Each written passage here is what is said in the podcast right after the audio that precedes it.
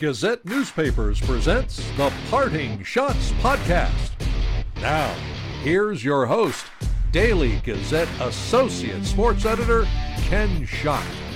Thank you, Scott Geezy, and welcome to the Parting Schotts Podcast. Available wherever you get your podcasts. Subscribe today.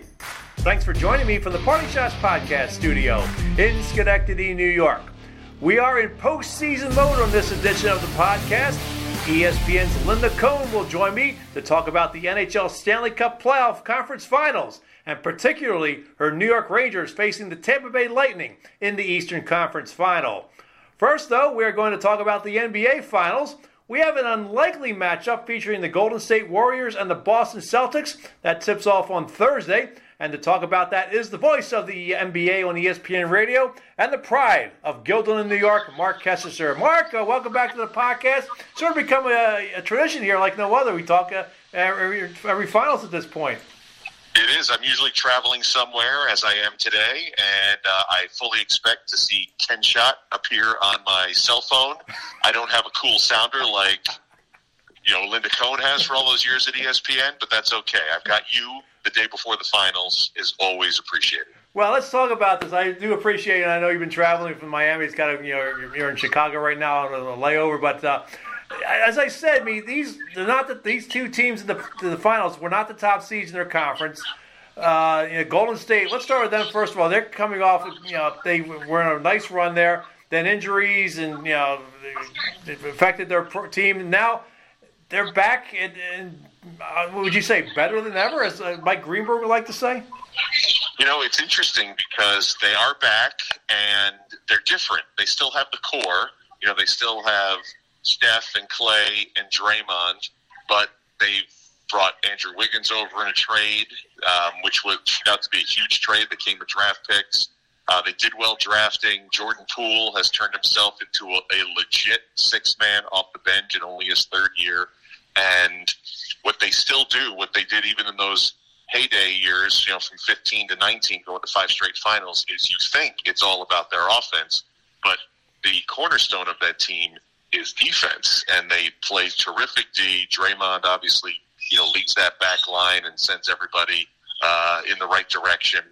Uh, but I think when you look at this season, the way it has unfolded, uh, the timing could not be better for Golden State because, at least in my estimation, having covered the Western Conference Finals the last couple of weeks, is the offense is playing at its best at any point in the season right now. There's so much belief. Um, Steve Kerr had to go to depth because they lost Gary Payton II in the Memphis series, and he's really shown himself to be a terrific defender. Uh, Otto Porter went out with a foot injury with a couple games to go in the Western Conference Finals. He was a very uh, reliable defender and three point shooter. And Andre Iguodala didn't play at all. And we'll see what their health is moving into this series.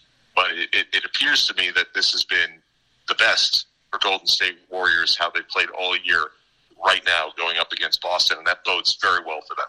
I mean, if they win this championship, I mean, is this the coronation of their greatness over, I mean, this dynasty they, you know, it seemed like was done, but now it's sort of risen from the grave?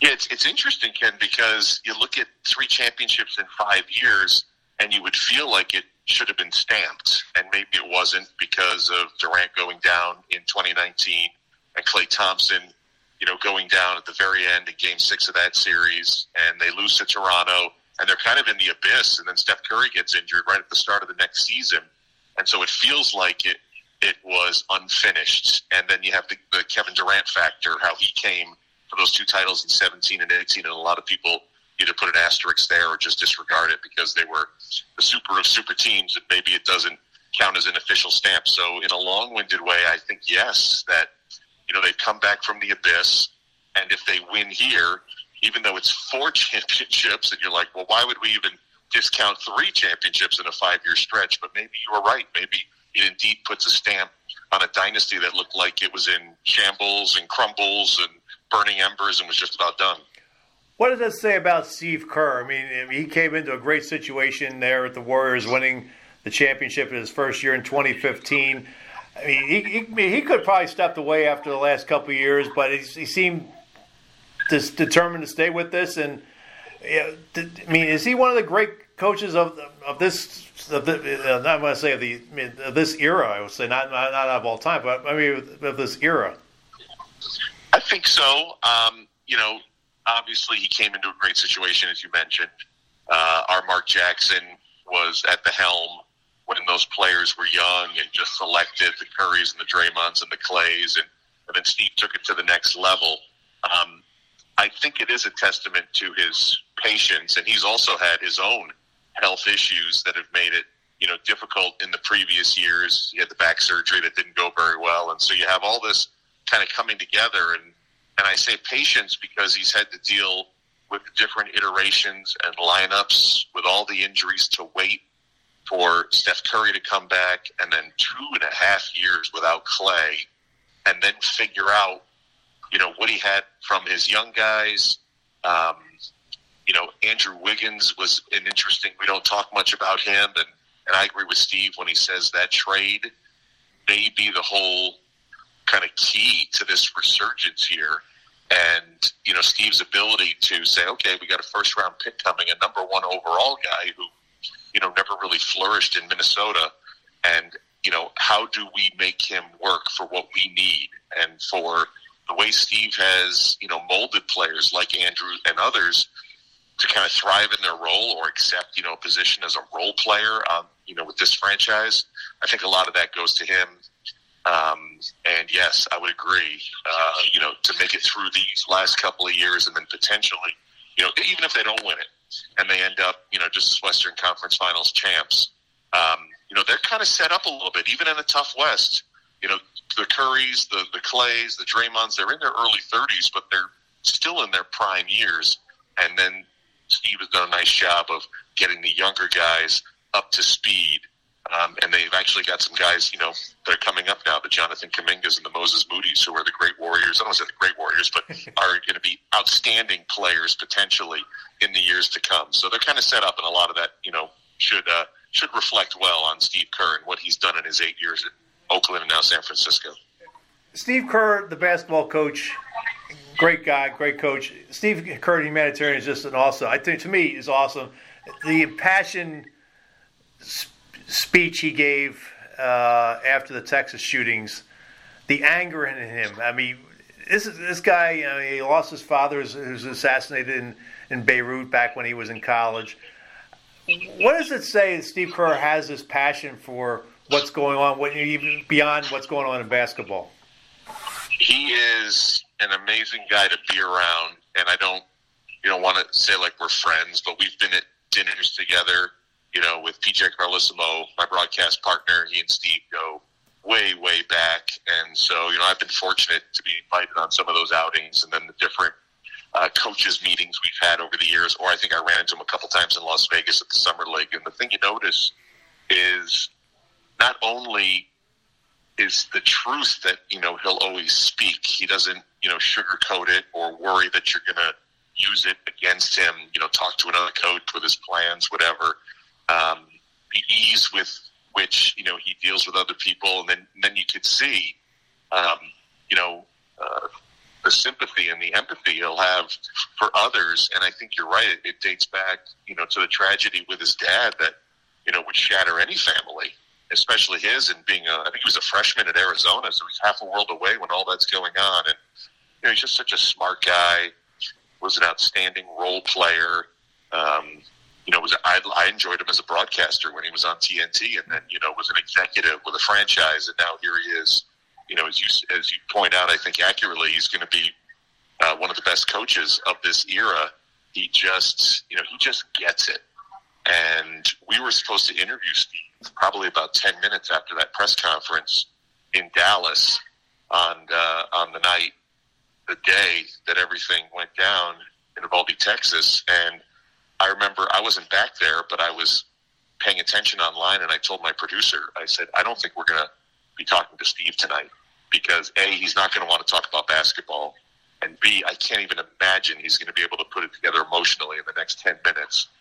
Um, you know, I, I was watching him come out on the floor during the pregame introductions before game four, and it was as solemn and as slow as a walk as I'd ever watched him do, head down, reflecting already.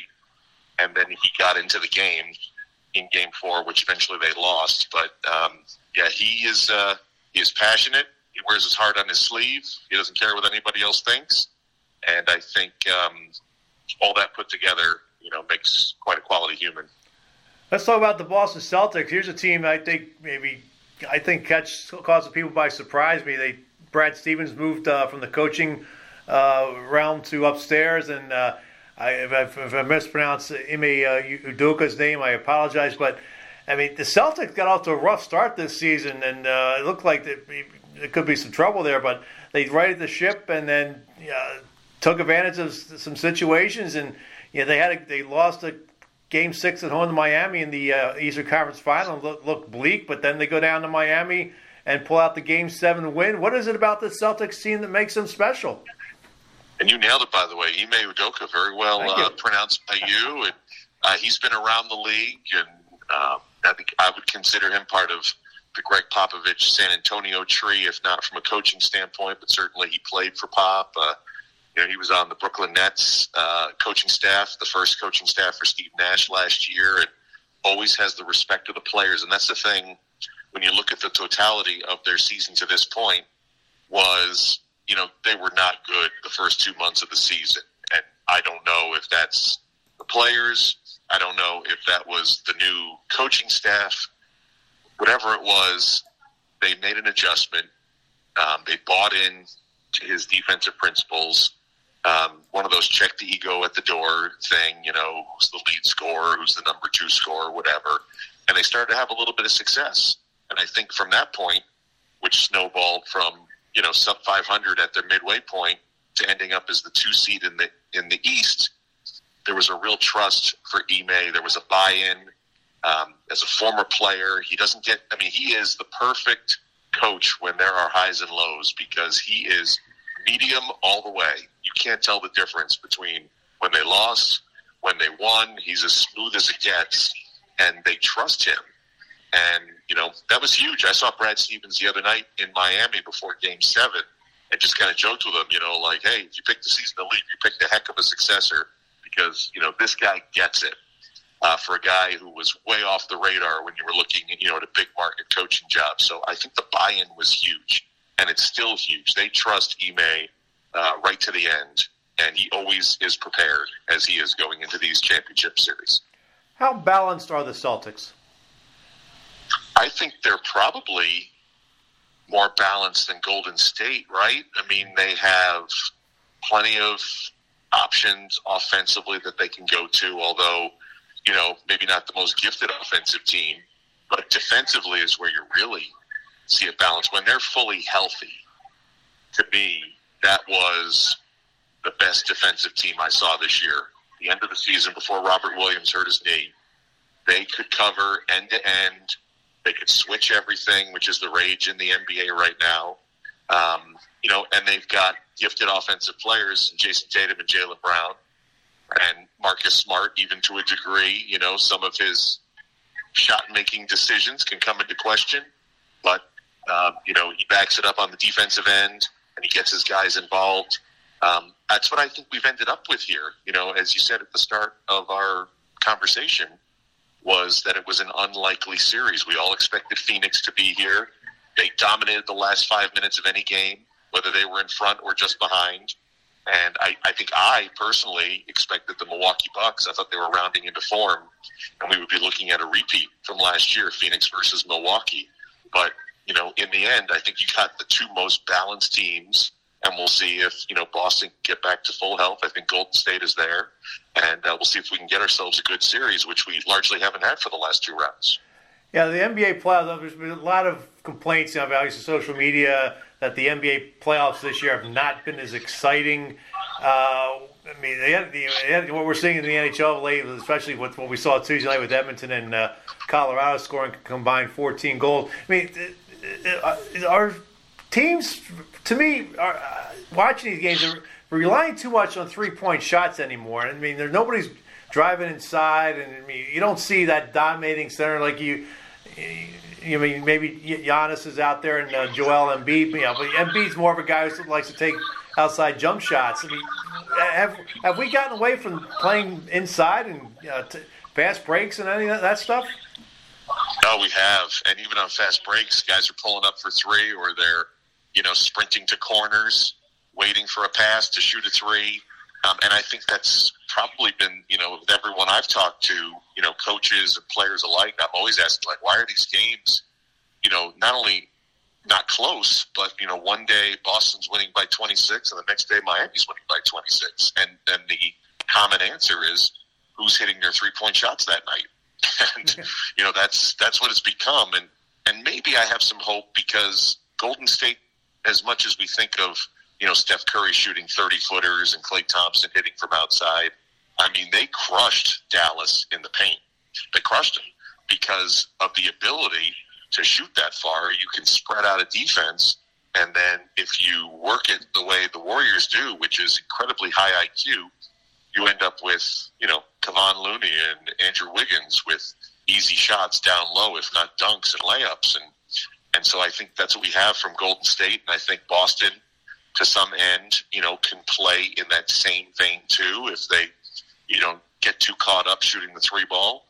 But um, I think you're right. I think that's been one of the problems these last two rounds, and uh, I don't know any other way to describe it because everybody else is trying to put their finger on it.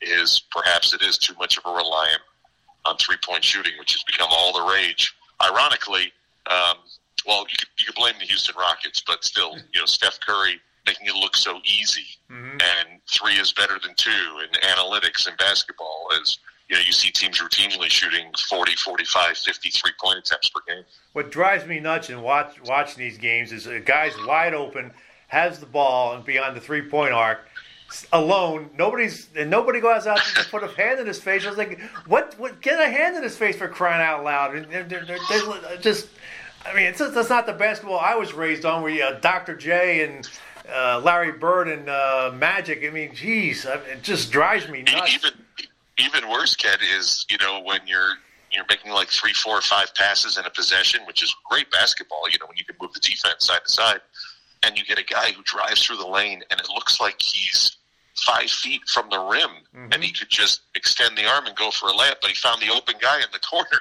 passes it out, and you're like, why didn't you just take the shot? And you know you see that far too often. Or beat just Ben Simmons and give up an easy dunk to pass off. But that's another story. I was going to say I, might have gotten a little too close uh, to a sore spot there with that.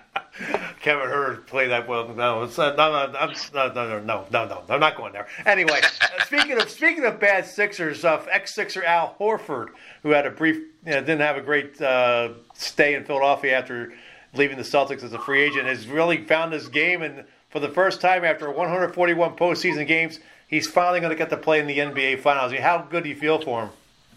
Man, you feel great for him. He's such a nice guy too. It really has had a great career, and I thought, like you said, I thought he was done two, three years ago. I mean, he was just lost in Philly, and then you end up at Oklahoma City, which is, you know, banking like 27 first round picks in the next five years, mm-hmm. and and you know, basically was told not to even show up. There's no reason to even show up, you know. And you, you figure that's the last you hear of him. And then he ends up in the off season, you know, a transaction wire, and you see that he's going to Boston. And you're like, oh, this can't be good. I mean, you know, the Celtics are changing coaches. They haven't really altered their team too much. Um, Marcus Smart's going to be the point guard this year full time, and they bring Al Horford back, and you're like, all right, th- this seems a little bit lost. And uh, everybody was wrong because it has all worked out in that direction. Horford, maybe by virtue of you know not playing a whole heck of a lot the last year or so, has incredibly fresh legs, looks very spry for his age, and is playing some of his best basketball. And with Robert Williams, you know, being injured and forcing him to play more big minutes inside, uh, he's been terrific. And of course, can also shoot the three ball, which always makes it difficult to defend. So incredibly happy for Al that he finally gets to be on this big stage after all these years. The Warriors win this series how? I think the key is going to be how well they execute against Boston's defense because I thought, as I said earlier, that was that was the key to the turnaround, and it was at its best right before Williams got hurt and he probably came back too quick. He was very ineffective in Game Seven of the Eastern Conference Finals, so I don't know how that bodes for the finals. But if if that Boston defense can't hold up against the Golden State attack, again, their offensive efficiency has been number one in the playoffs. Um, that's going to be trouble for Boston because they stretch defenses, and you pick your poison. You know, you're going to come out and defend. They're going to shoot three pointers, or are they going to move it side to side and cut through the paint to, to your death when you can't keep track of them? And next thing you know, Steph Curry's hitting a relocated three, or the fourth option, Andrew Wiggins, is wide open for an easy shot. So I think to me, that's going to end up being what decides this is just how good and healthy the Celtic defense is against Golden State. So, in Celtics, we just basically, if, if they steal a game in San Francisco, you think that that helps? Oh yeah, yeah. They get one out there, and it's a whole different series. I'm just interested to see the the competition factor. Uh, if if uh, going to seven games, not getting enough rest, flying three thousand miles across. Um, look, we saw it last year. Milwaukee was down 0-2 heading home and won. So losing two in San Francisco wouldn't, you know, crush the series. How they lose those two games, maybe that would be more of a, a telling clue. But yeah, if they get one of those, it, it is game on. Well, I'm glad. I'm glad they went back to the two two one one one format. I, I like that format a lot better than the two three two they used to do back in the day. My frequent flyer miles like that too, so it's all good. well, Kesty, appreciate a few minutes. Enjoy the uh, series and uh, have a lot of fun with it. And uh, yeah, we'll be listening on the ESPN radio. And I'm going to be penciling in June 1st of 2023. All right? You got that. Talk to you soon, Ken. All right, thanks. That's Marc Kestecher. We'll talk the NHL Stanley Cup playoffs with ESPN's Linda Cohn next here on the Parting Schotts podcast.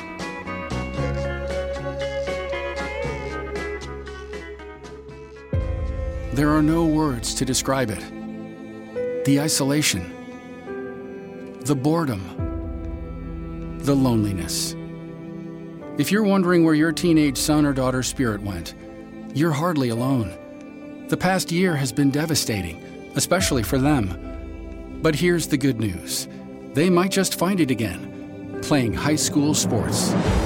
Workouts that stimulate, teammates and coaches that care, the sense of belonging so many of us have been missing lately. That's what school sports are all about. The sense of achievement is real and the camaraderie is hard to beat. Coping with uncertainty is difficult, but school sports can help the teenagers in your family start feeling like themselves again. Encourage them to give it a try. High school sports, it's so much more than a game. This message presented by the New York State Public High School Athletic Association and the New York State Athletic Administrators Association. What's going on, everybody? My name is Freddie Coleman, host of ESPN Radio's Freddie and Fitzsimmons, and you're listening to the Parting Schotts podcast with Daily Gazette Associate Sports Editor Ken Schott. Welcome back to the podcast. You know my next guest as a Sports Center anchor on ESPN. She is the host of the In the Crease show on ESPN Plus, and she is very excited that her New York Rangers are in the NHL Stanley Cup Eastern Conference Final against the Tampa Bay Lightning. Please welcome back to the podcast, Linda Cohn. Linda, welcome back. I appreciate you coming on. Hey, Ken, always a pleasure to be on with you. Thanks for having me. Well, I appreciate it. So, how excited are you with these Rangers? I'm really excited. I'm all in. As you know, I'm no fraud. I've been a New York Ranger fan since I was a little girl. It's not, I'm not someone that just jumps on a bandwagon if this team does good things in a postseason. So um, I, I was always uh, cautiously optimistic with this group. They're playing better and better as the playoffs go along. Um, I was one of the few that picked them to win and beat Carolina in seven. I knew they could beat Pittsburgh. I didn't think they were going to fall down three games to one in that series, uh, but um, I believed in them that they could beat Carolina, and they have uh, made me and a couple of others a genius. And and guess what, Ken? Um, a lot of things have to go right. There are a lot of intangibles here, but I'm never saying never. I mean, I, I think the Rangers can win this series against the two time defending Stanley Cup champs. They have to get it to a seventh game. If they do, Rangers got this. Yeah. I mean, but you got to give Tampa all the credit in the world. I mean, this is a team that has won two straight Stanley Cups in just different ways with the obviously one winning one in the bubble and winning one in the shortened season last year because of all the COVID situation. I mean, they lost some key personnel, but they, they beat uh, when they when they beat Florida in the game two uh, late in that. I saw that series was over with, and it's just this is a Tampa Bay Lightning team. I think you it may be maybe an unfair comparison, but I think you look at these them as sort of the Islanders of this generation. You know, the Islanders won four straight Stanley Cups in the 1980s, but I mean, I don't know. Yeah, Jon Cooper. I was chatting with someone uh, the the other day about Jon Cooper, and he, he guy credit uh, Jon Cooper means not not just the goaltending. Jon Cooper has just done an amazing job with this team. Well, yeah. I mean, um, I, have run out of words to describe what the Lightning have accomplished. Uh, that organization has done everything right, and you're right, Ken. I mean, listen, if the Rangers do lose to Tampa, uh, it doesn't matter if they're swept, five games, six games, seven games. Uh, there's nothing to hang their heads about. There's nothing to be ashamed about. You know, I've had multiple conversations with Steven Stamkos throughout the year, and this team has been on this mission to win three straight, to be the first team since those New York Islanders teams to win three Stanley Cups in a row. That's very important to them. They're not suddenly going to forget their goal just because they're playing the New York Rangers. Um, the thing that the Rangers can hang their hat on is that they really matched up well in the regular season. I know the regular season doesn't matter. I mean, just ask Carolina. uh, so, you know, but the Rangers did go 3 0 against Andrei Vasilevskiy and the Tampa Bay Lightning. Yes, the Lightning are stacked with talent.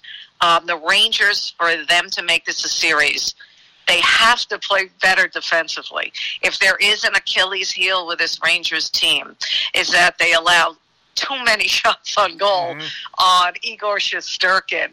And that's going to catch up with you because uh, guys like Corey Perry, guys like you know the, the, those kind of guys on the Lightning, right? You know, we, have to Ranger fans have to worry about Nikita Kucherov, Steven Stamkos, all you know, Victor Hedman, you know, but it's those guys in front of the net, and unless guys like you know former Lightning Barclay Goodrow stands out. Or Ryan Reaves, or Jacob Trouba. We need one of his timely hits. I mean, that's what I'm going to be looking for for the Rangers to set the tone. If not, it might indeed be a quick series, and the Lightning may be on their way to another Stanley Cup final. Let's go back to the Pittsburgh series and Igor Shesterkin. He looked lost in games three and four of that series. I mean, it just looked like the Rangers were done at that point. What do you think turned it around for him? Well, Benoit Allaire turned it around for him. The amazing goalie coach for the New York Rangers for years and years and years. And it was sort of like, you know, being a former goalie, of course, not at that level, but it's always between the ears when you see a goaltender who has all the talent in the world let up bad goals. And so that's what Shesterkin did in Pittsburgh. He wasn't used to the, the, the stupid chants Penguins fans did of Igor, Igor, you know, not, you know, and it really threw him. And then he just kind of let that stage you know, he realized what stage he was on. And honestly, this is, I know he had like a blink of an eye appearance in a previous postseason, but that didn't count. I mean, this is different with fans and and and, and Pittsburgh, and it's a tough place to win. So Benoit Allaire just told him when he heard those derisive chants of his name, just basically say to yourself, "Okay, like that's my name." Okay, and was like he kept it so simple and that's what Shesterkin did. And with the help of his teammates, he helped turn things around. And uh, yeah, I hate when like the you know people keep bringing that back. I mean, it's just it was two blips on his radar. He's been lights out ever since. He's kept the Rangers in games. He kept the Rangers ahead of games. Uh, he's just been fantastic.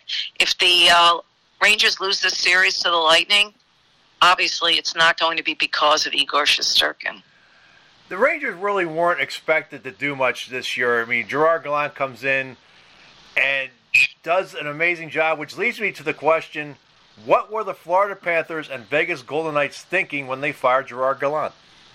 Yeah, I don't know, Ken. I mean, I'm a big, I've been a big fan of Gerard Gallant for years, and um, just because he sort of have, he's sort of like a controlled John Tortorella, mm-hmm. right? Mm-hmm, yeah. I mean, he tells it like it is. He doesn't hold anything back from his players, and he'll rip them if necessary. And the two times he totally ripped them publicly, he doesn't say much to them personally. He doesn't have a big rah rah uh, negative or positive speeches in dressing rooms. No, he does his speaking through the media. Gerard Gallant does, and so earlier in the series, you know, in the Pittsburgh series, he called his team they they're playing soft, and then in the Carolina series, uh, when they went down uh, two games to none, he said his team looked tired. So that those words resonated and I don't know what those other two franchises were thinking, but whatever. It's all about the fact that Chris Drury and company hired Gerard Gallant, and uh, it, he's been a difference maker. And he knows when to, you know, shake up the lines. He knew when to break up the kid line. He knew when to, you know, to make other moves. And and eh, you know, everything he's doing is great and very I'm not surprised. I'm a big fan of this guy, and uh, you know we can't forget what he did in the one year at with the Vegas Golden Knights. I mean, taking that expansion team uh, and bringing out the best in certain players. You know, William Karlsson hasn't been the same since Gerard Gallant became an ex Vegas Golden Knight head coach. Mm-hmm. You know, it's just it's truly amazing what he does uh, with certain players bringing out their best, and I can see that with several New York Rangers because of his coaching tutelage. Well, as a Philadelphia Flyers fan, I just watch this team with envy and it's like, why can't my Flyers? My Flyers become. I've been a you know Philadelphia Philadelphia native, Philadelphia Flyers fan all my life. Well, two Stanley Cups, and to me, this seeing that organization the way it is now, so basically ignored in, in my town, and I see what the Rangers have done. I just like, oh man, I just like it kills me. I know, I don't blame you, but you know what? The roles would be reversed if I saw the Flyers doing what the Rangers were doing. I'd go crazy too, but you know, it's always about scouting. It's always about organization first. And and you know, people knock the ownership, but the ownership has allowed made those changes, got rid of Jeff Gorton, got rid of, you know, one of the nicest guys in the world, John Davidson, hired Chris Drury. People are like, What? Wait, huh? You know? Yeah but look what has happened because Drury has fine tuned what Gorton uh, started with a lot of these players, and just uh, I think that's where you have to start. And uh, maybe someday, Ken, your Flyers will do well. Well, hopefully, I, am not. I'm not counting on it though. But no, and my Phillies, that's another story there. But uh, anyway, well, talk about. I, am with Adam Fox. I had a chance to see him play at Harvard uh, when I covered covered Union uh, when he was playing at Harvard. What what does he mean to this team? Uh, he means everything. You know, people talk about Cale Makar with good reason with the Colorado Avalanche. Cale Makar sets the tone for his team. Such a young player, you forget that he's such a young player because he is just uh, remarkable. I've seen that in Adam Fox. We saw it last year when he won the Norris. We've seen it again this year. He's got the second most point playoff points. Uh, next is uh, Mika Zibanejad as we speak. Ken, um, he just is so confident. He's calm in crucial situations. He'll block shots. Boy, he made a play in game seven against Carolina where he just, it would have been an easy goal. There was a pass across the ice. He laid his stick down the right time, blocked that pass. It was something you know, the announcers didn't even make a big deal about it, but it was a big deal. He just never stops. Um, so it's really interesting for a young player. He plays like a veteran. Now he's going to be totally tested. I mean, this defense is, you know, and another the guy he plays with has totally showed me what he's all about. I never thought Ryan Lindgren would be. I'm knocking on wood as I say it, but I, you know, the Ryan Lindgren has become the warrior, the battler and the perfect defensive partner that I've seen so far for the Rangers. I mean, he allows Adam Fox to be Adam Fox. Lindgren just keeps coming back. You know, Lindgren, he's like the poster boy for this year's New York Rangers because every time he gets hurt, he comes back. He's next thing you know, he's back on the bench, and you think, uh oh, he's limping off the ice. Rangers don't quit. Rangers are resilient, and that's why, you know, led by guys like Adam Fox. And if you notice, if you look at mention the point totals it's the big boys stepping up here. Yes, Filip Chytil, amazing contributions, you know, last couple of playoff games, but it's been the big boys scoring the big goals led by Mika Zibanejad, who's totally, as we speak right now, obviously is in the Conn Smythe conversation. I know it's early, but the guy has taken his game to extraordinary levels. Let me tell you another guy that I've been impressed with that I never I was I was ready to trade him for JT Miller at the trade deadline. Uh, uh, Alexis Lafreniere. Um, he is doing all those little things that you need in the postseason, and he's not frightened by this big stage of the playoffs. You know, I, I, I am so impressed. I mean, the two guys that I'm most impressed with that I didn't see coming was Ryan Lindgren and Alexis Lafreniere so far. Wow. Yeah, I mean, the big stage coming up uh, as we speak right now. Game one is Wednesday night. Uh, how important is it for the Rangers not to be intimidated by this big stage going up against the defending two-time defending Stanley Cup champions? Yeah, to be honest, Ken, I, I don't feel pretty. I don't feel confident in the Rangers tonight. Game one Wednesday, only because the rest. I think it's going to work for the Lightning's advantage. Seems like they haven't played in three months. Um, but uh, the rest will help those veterans on the Tampa Bay Lightning. It's not their first rodeo. I think the Lightning could kind of come out flying and try to set the tone. This game might not be close. I think it's really hard when you play a seven game series. Uh, you know, it was different with Carolina because both those teams, the Rangers and Carolina, were coming off a seven game series in the first round.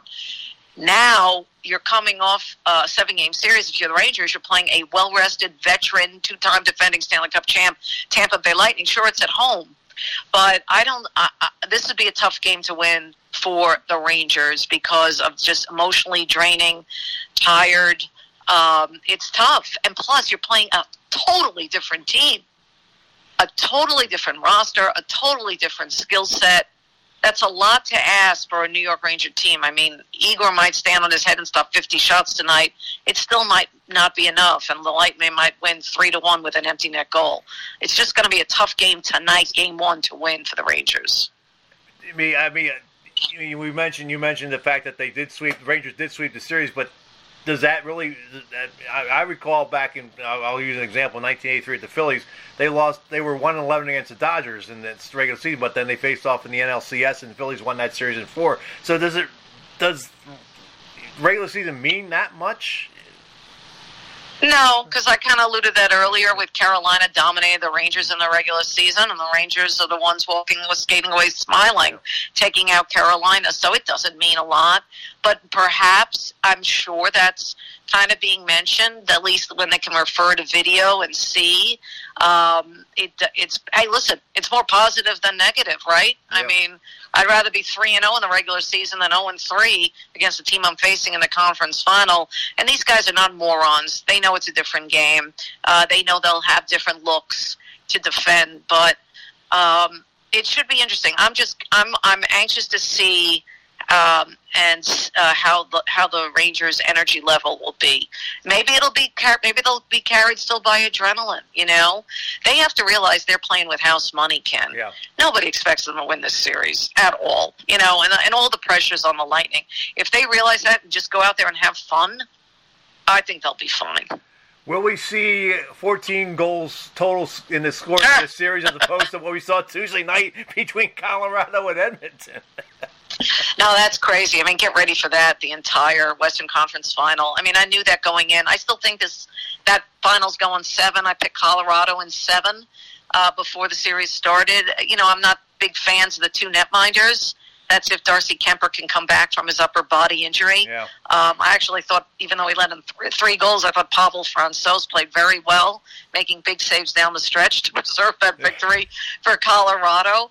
Um, I have I've just I just have no faith in Mike Smith. And you know Mikko Koskinen played well in relief for the first time. Um, and if I'm if I'm Jay Woodcroft the Edmonton Oilers coach I'm starting Mikko Koskinen. I'm I'm sorry. I know he might go back to the well for Mike Smith thinking he'll rebound and I probably won't be surprised if he does that. But you're every game not only because we were talking about highly skilled offensive players like Nathan MacKinnon, Leon Draisaitl, Connor McDavid, the list goes on and on and on and on with these two teams. But the fact that the goaltending is not the goaltending you're going to see involving the two best goalies in the National Hockey League in Andrei Vasilevskiy and Igor Shesterkin. But you have to remember, though, in, in the uh, series with Calgary, Edmonton, yeah, Smith got pulled in that first game, that nine-seven game, and he came back with them in game two, and they ended up winning the series. So maybe, maybe, maybe the Oilers have the Avalanche right where they want them. Yeah, I mean that's why I think Jay Woodcroft is going to come back with Mike Smith. He deserves that. Gives him another opportunity. Um, I'd be shocked if Koskinen uh, gets in to start game two, but I think Mike Smith is going to be on a very short leash uh, in game two um, because obviously it helps the Oilers' chances to win one in Colorado. But if I'm the Oilers and I heard Jay Woodcroft in the post game, he was like, "We scored six goals on their two goalies." I mean, he is pushing that narrative, saying their goalies suck. Yeah. We can score on whoever they put in the net. And I found that interesting. So get ready for the high end explosive scoring to continue in that Western Conference final. And that's fun. It feels like the 1980s all over again with those with Edmonton and all that stuff. That's great stuff. Yeah, it's great. Yeah. Yeah. Uh, how's the first year of the NHL on ESPN been this year? I mean, ha- did you get, guys have a lot of fun with it? Um, listen, I, I stay in my lane, do what I'm told to do, but uh, I know most of the people, my colleagues, are having a blast. I mean, it's far from perfect.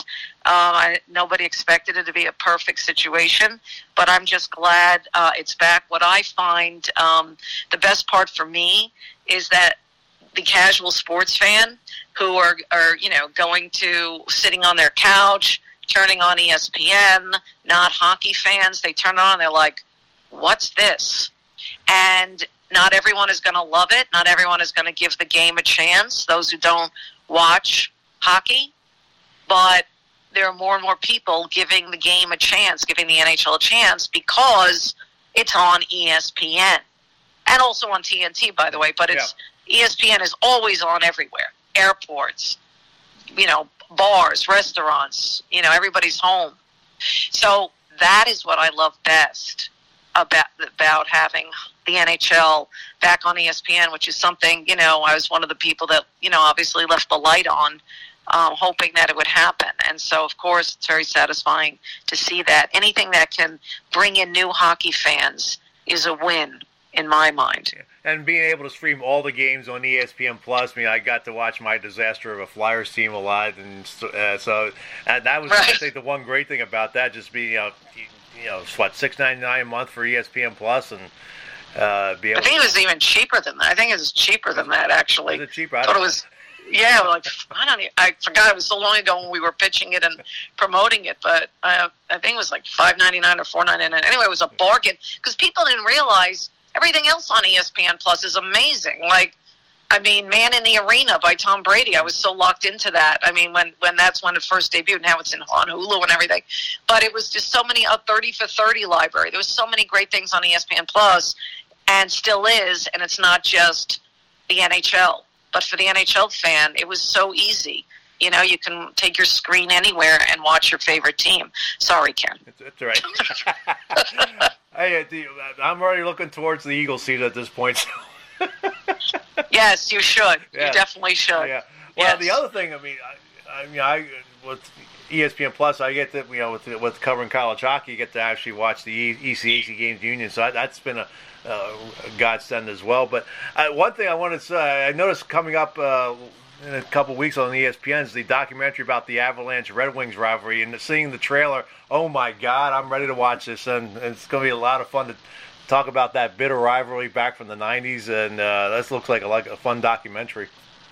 Yeah, and that's what's so great about hockey being on ESPN because someone thought of a wonderful idea to do this, to acknowledge it, to give a little history lesson for people, again, who are not following the game back in the 90s, who didn't know this rivalry existed, and bringing it to an audience that now can really get engaged in this because if you're a sports fan, it really doesn't matter. I mean, if if you're talking a rivalry and and a and a program that is done so well that ESPN Films and ESPN 30 for 30 does, they do those these sto- this storytelling, right? They tell the story so well. Um, I too am looking forward to this. I mean, I was you know hosting Sports Center back in the day when this rivalry was going on, and uh, it's just tremendous. Yeah, I mean the trailer does look great. So yeah, I Well- mean I think the people that are listening to your podcast are hockey fans, so they they're going to get into it. But I'm again excited that um, this thing's going to be promoted, and people that don't know this rivalry existed will will be all in once they turn on episode one there or when they start watching it.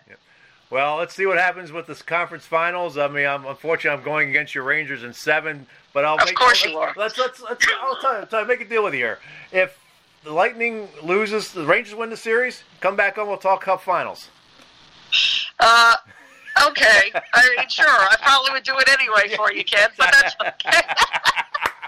Linda, you are the best. I mean, I've always like it's. I told you uh, last year. Know, the, anytime I visited ESPN, and I happened to run into you. We always had a nice chat, and I always appreciate Yep. that. And you are, you are one of the best out there. And I again appreciate a few minutes uh, talking hockey. I always love talking hockey with you. And uh, it's uh, good luck to your Rangers.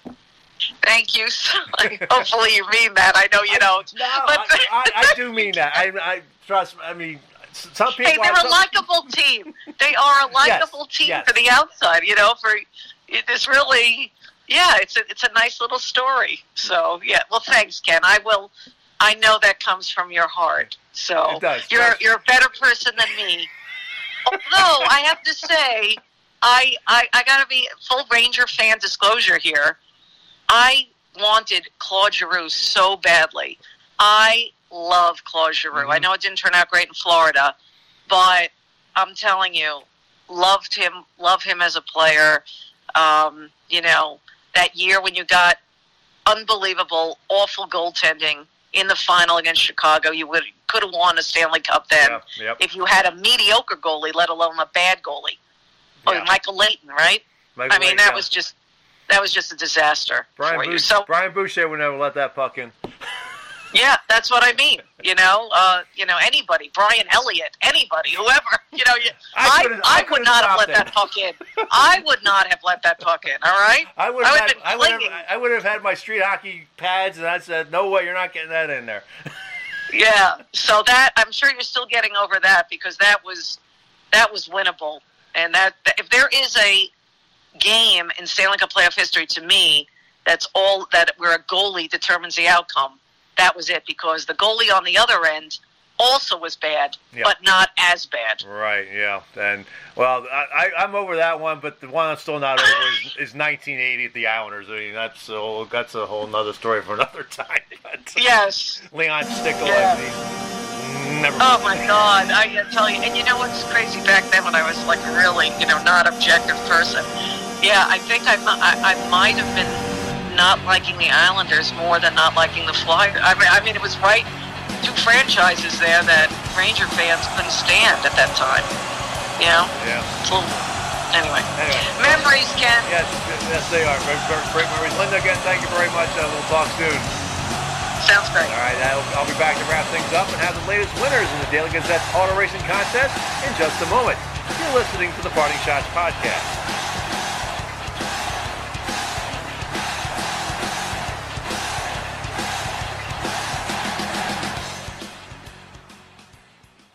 I've got a math question for you. When you add tolerance, subtract prejudice, and multiply efforts to treat one another with respect, what do you get? Less division. And school sports have it down to a science. Looking for an example of what can happen when we realize there's more that unites us than divides us? Look no further than high school sports in New York. This message presented by the New York State Public High School Athletic Association and the New York State Athletic Administrators Association. Hi, this is Union College football coach Jeff Behrman. You're listening to the Parting Schotts podcast with Daily Gazette Associate Sports Editor Ken Schott. Back to wrap up the podcast. The Week 14 winner in the Daily Gazette's auto racing contest is Robert LeClaire of Schenectady. Robert wins a $50 ShopRite gift card. Congratulations, Robert. The VIP winner is Jessica Woodruff of Dave's Gourmet Burgers. I'll announce the winner of the Daily Gazette Auto Racing Contest, and that winner's name will appear in Friday's Daily Gazette. If you would like to play in the contest, go to dailygazette.com and click the Auto Racing Contest banner. Keep checking out dailygazette.com and the print edition for the latest updates in news and sports on the coronavirus pandemic. I want to thank all the doctors, nurses, and first responders who are dealing with this pandemic. We appreciate the job you're doing in this difficult time. If you have not gotten vaccinated, please do so. Do it for yourself, do it for your family, and do it for your friends. That wraps up another edition of the Parting Schotts podcast. I want to thank Marc Kestecher and Linda Cohn for being on the show. If you have questions or comments about the podcast, email them to me at Schott, that's S C H O T T, at dailygazette.com. Follow me on Twitter at Slapschotts. The views expressed on the Parting Schotts podcast are not necessarily those of Gazette newspapers. The Parting Schotts podcast is a production of Gazette newspapers. I'm Daily Gazette Associate Sports Editor Ken Schott. Thanks for listening, and I'll catch you next time. From the Parting Schotts podcast studio in Schenectady, New York, good day, good sports.